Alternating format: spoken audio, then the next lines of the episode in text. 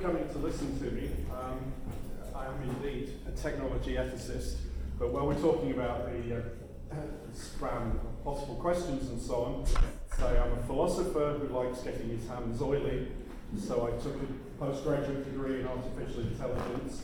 My talk is very focused, as is my work, really down to earth on specific, question, on specific questions. I want to talk about what limits we can place on behaviours in what limits, if any, we can put on behaviour in virtual worlds.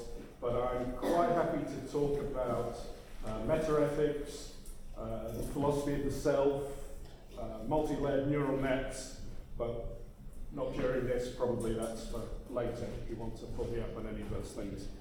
Uh, I should also say that this career of wanting to do applied philosophy down and dirty has meant that I've spent a lifetime teaching, no, trying to teach ethics to engineers and computer scientists, uh, and I'm on the ethics committee of a lot of uh, companies, commercial organisations in the area.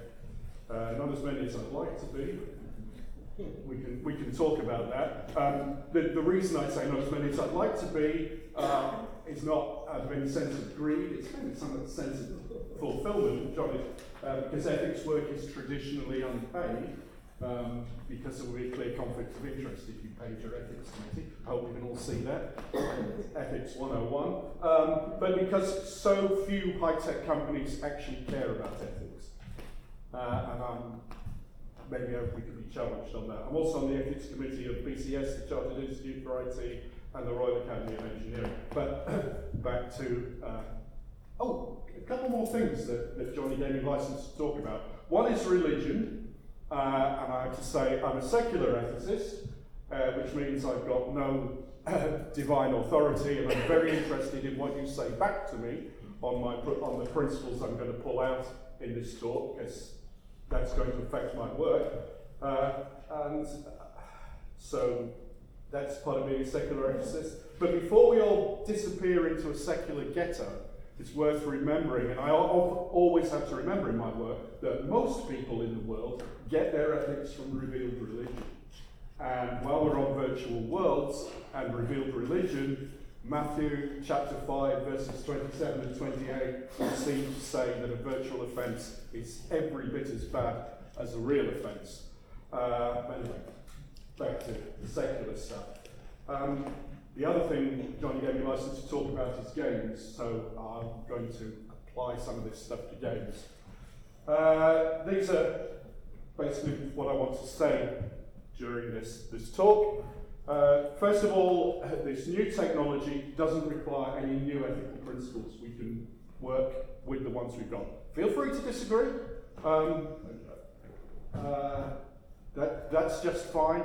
I would say I learnt a lot from Alan Badiou's brave, no, foolhardy attempt to invent a new meta-ethics at the beginning of the 21st century. The main thing I learned was don't. Right? um, and I'll talk about Alan Badiou later if you like. Uh, really very interesting, very, sorry, not very, foolhardy. Um, I'm going to introduce what I call the libertarian principle, which I think will dominate thinking in the regulation of uh, behavior in virtual worlds. Again, you can disagree. Uh, then I'm going to put four counter arguments. Um, they're not, they don't actually say the libertarian principle is wrong, they say we need to restrict it in very heavy ways. And then, if I've got time, I'll go through a worked example. Um, because I'm a practical ethicist and I want to show you this isn't all just unapplicable philosophy. Okay, the libertarian principle basically is if it doesn't affect anybody else, there should be no restrictions. Um, so, what you do in World of Warcraft or in a virtual reality, even if it's as good as a holodeck, is your own business because it only affects you. Um, uh, obviously, in some cases, it can affect others, and that's one of the reasons that it's worth looking at my, my four counter arguments. Uh, I'm not necessarily a fan, or I'm not saying it, it's come purely from Mill, but he, he came late to this, I think maybe because he was um, he had a good, clear understanding of the pioneering work done by his dad's mate, Jeremy, Jeremy Bentham, uh, but he put it rather succinctly. Uh, and so it's worth saying this is the thing that will dominate a lot of thinking. Certainly in terms of your common sense thinking, uh, in, in the Western world, Mills, I think, put it quite clearly. Feel free to dis disagree, but I, but I think that's, that's a, an important and pithy statement of the libertarian principle. It doesn't affect anybody else, whose business is it? Okay, well, uh, it's worth also subscripting that to say that the libertarian principle is not typically applied to children or people with cognitive impairment, only to fully sentient, fully rational adults, as a general rule. Um, again, there are grey areas. So, grey areas are where I work.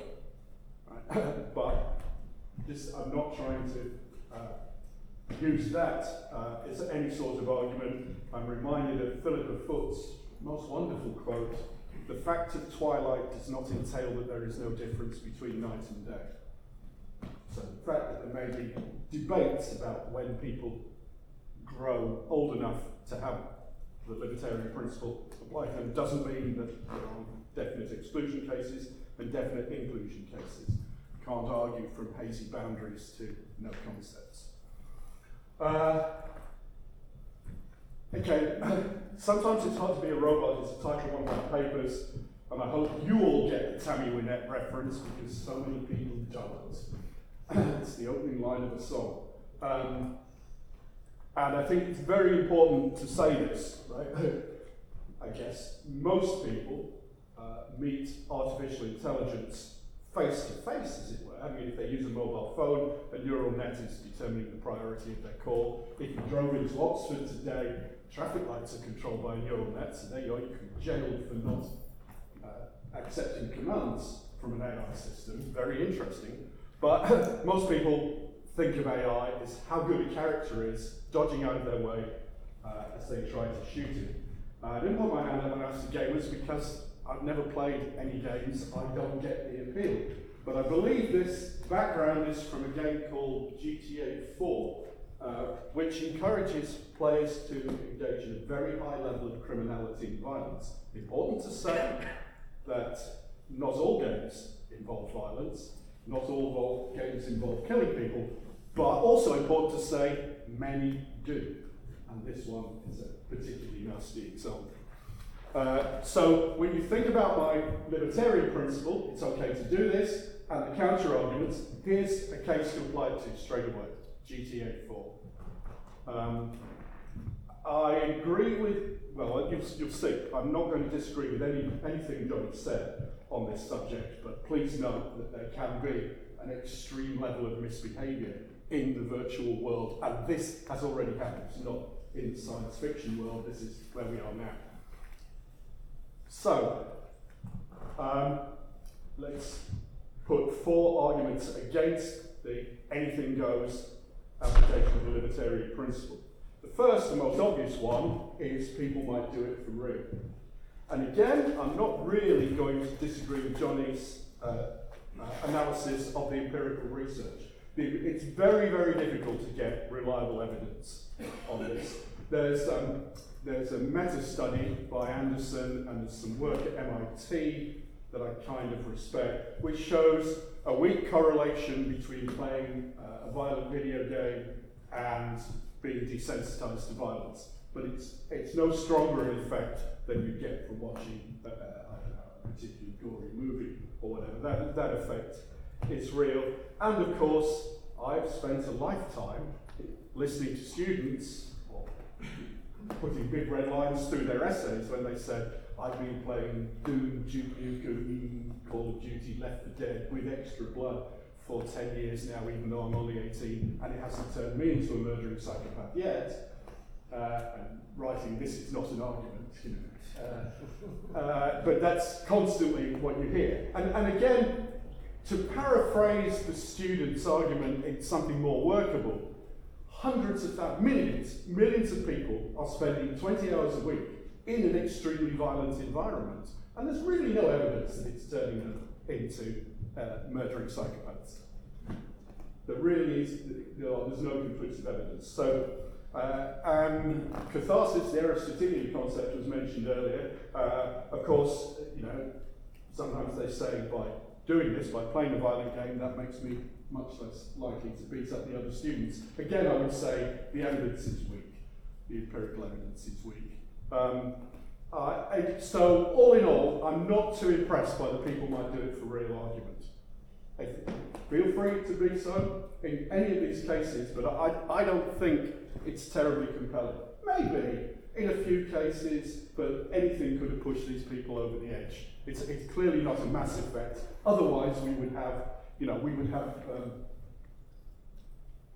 this level of driving and murder, and I think, I think this is the game where you, you pay a prostitute for sex and then run her over as she walks away and get the money back. And That's regarded as good play. Right, I? As I say, I'm, I'm, not a gamer, but I'm sure there are gamers in the room. Um, if it really did have that big an effect, we'd have noticed by now, because gaming is not a minority activity. Right? And it's been there for years. I believe the average age of gamer is now approaching 40. So it's not something that teenagers do. Um, if, it did, if it did produce it in real life, we would know all about it, I suspect. Okay, let me um, so this one, uh, this argument, Colin Beardon, um,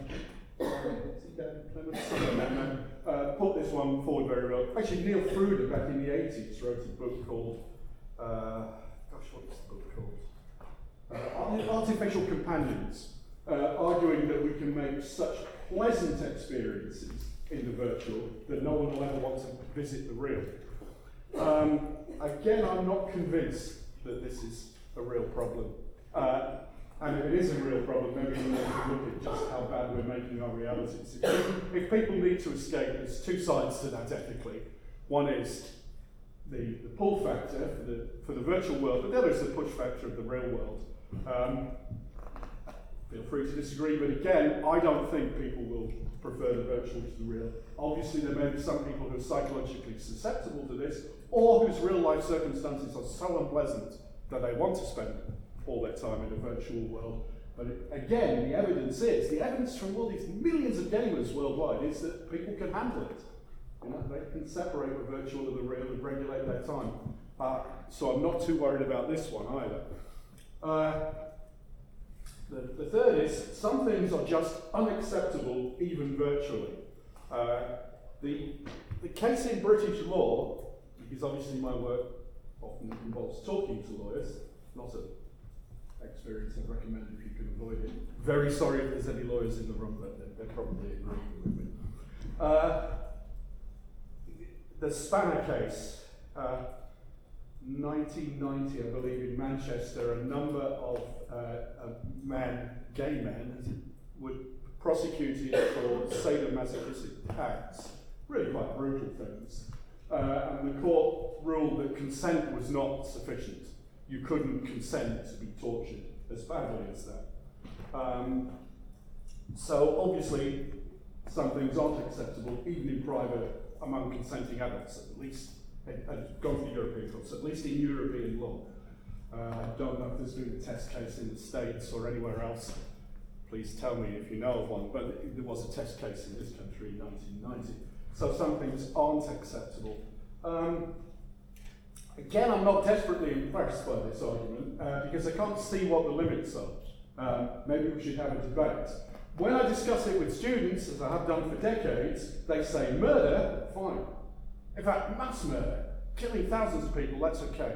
Rape, oh, I'm not so sure about that. Paedophilia, no, no, everybody hates pedos. So uh, they, there is a clear emerging limit there. So some things are acceptable virtually, including you know, machine gunning people, gratuitously running people over and so on. That's acceptable virtually, but paedophilia, maybe not. I, I'm not sure where that limit comes from, and, and if you've got a, good reason case for saying that's right, that's how we should limit it, then fine, tell me. Um, because uh, possibly we need to, if we're going to do ethics in uh, virtual worlds, we need to find that limit. But we need to have some idea. We need to grope towards it, if you'll pardon the expression, more or less now, 2015. Um, yeah, I, I, I, I really can't see why murder becomes acceptable but paedophilia not, especially when you discounted the they might do it for real argument. Um, so come to uh, number four, and I should, I should give away here that I think this is the only one of these four restrictions on the libertarian principle that I think gets any real traction. Possibly explains why I'm keen to be on ethics committees at certain uh, companies that don't have any ethics committees. Um, but that, I think that's really quite, this, this is, um, it's not an overwhelming case against libertarian principle, but if you have designed a virtual environment in which people are encouraged to drive badly, commit all sorts of criminal activities, you really need to examine your conscience. Why would you do such a thing? Um, and it, all right, here's the answer: it sells. Okay, so you're giving me the standard ethical argument of the drug dealer. That's that's a good argument for going into heroin. Right? Um, for sure, you can develop an addictive game that involves high levels of violence, and you can make a lot of money. But you could do that. You, could research legal highs. There's other ways you could do that. I mean, I'm not engaged in abject condemnation of anybody in this business. I'm just saying that if the ethical finger points anywhere, this is where it points. Um, Doesn't that rely on one of the other three arguments being valid, though? Not necessarily. Um, a, that's, that's, a, that's a good point. Um, I, I don't think it does, right? Um, because even if they won't do it in real life, uh, what was the second one? Um, you can't do that even virtually. Uh, even, virtual is the second one. Even, even so, even, even if they're all completely false, I still think you've done a bad thing by producing such a system. And, and the justification that it's popular doesn't, well, which is sure the justification that would work, still doesn't work for me. Uh, the justification would be that you're increasing flow. you, you certainly are increasing flow, but you could have made um, a morally acceptable virtual world and still produce flow. I mean, again, the empirical evidence is weak, and I, I also said not all not all popular or good games involve extreme levels of violence. Right? Uh, and if you ask game addicts, you say, is it the violence that's attracting you? I've never heard anyone say yes. They say exactly what Johnny said. They say it's, it's the levels, it's the constant challenge, it's the variety. So you could have you could have done a game without the extreme level of violence. But we've been focusing on games, so the worked example I wanted to work through to bring it closer to the present day is uh, Wonderland. And I suppose I shouldn't say in, in that adopted title for this, a devious reference to an Oxford academic. You know what Yeah. Um, now, and, and again, I'm no expert on this sort of stuff, but I believe in Second Life. You all know what Second Life is? Yeah. And it's, uh, I believe that uh, in 2007, an area was detected in which what's known as age play was going on. And as I understand it, again, no expert, this involved people pretending to be children for the sake of online encounters of a sexual nature. And this is a, a good example to work through. And I'm going to assume uh, that no real children were involved. Right? That, that Linden Lab's uh, policy of restricting it only to adults meant that there were no children involved online. There's only people with childlike avatars, for whatever reason, pretending to be children. Uh, I, I, don't know whether or not that's true, but I'm, I'm going to assume that. Um, so, uh, no physical harm. I'm, I'm also, you know, if we could run by now, now's a good time to run by the four counter arguments. Would they do it for real? Are they more likely to do it for real? I don't see why this is any different from the violence in computer games case. I think it's a similar case. Uh, would people prefer the virtual to the real and not come back into reality? No evidence of that. Uh, gosh, what was the, the third one? Um, oh, is it unacceptable? And you may be thinking, look, it just is. Paedophilia is just so unacceptable that even playing at it, pretending to do it with adults who are prepared to do it with you online is just unacceptable. You, know, this, this may fall on counter argument three for you. It's just such a horrible thing to do. I don't know that that works, but um, you know, let's go through this. um, Linden Labs are at first reluctant to intervene, or Linden Lab. Um, presumably going with the libertarian principle, or maybe just being clueless, actually, not knowing what to do. Um, again, I'd say there is no evidence that this sort of facility, paedophile playground, encourages real life paedophile behaviour. Again, more research, please. There's not a lot of evidence. Um, I do believe the latest studies are suggesting paedophiles are born, not made, but either way, you know, my four arguments, you might, might want to apply all four in this case. But uh, again, we have to say that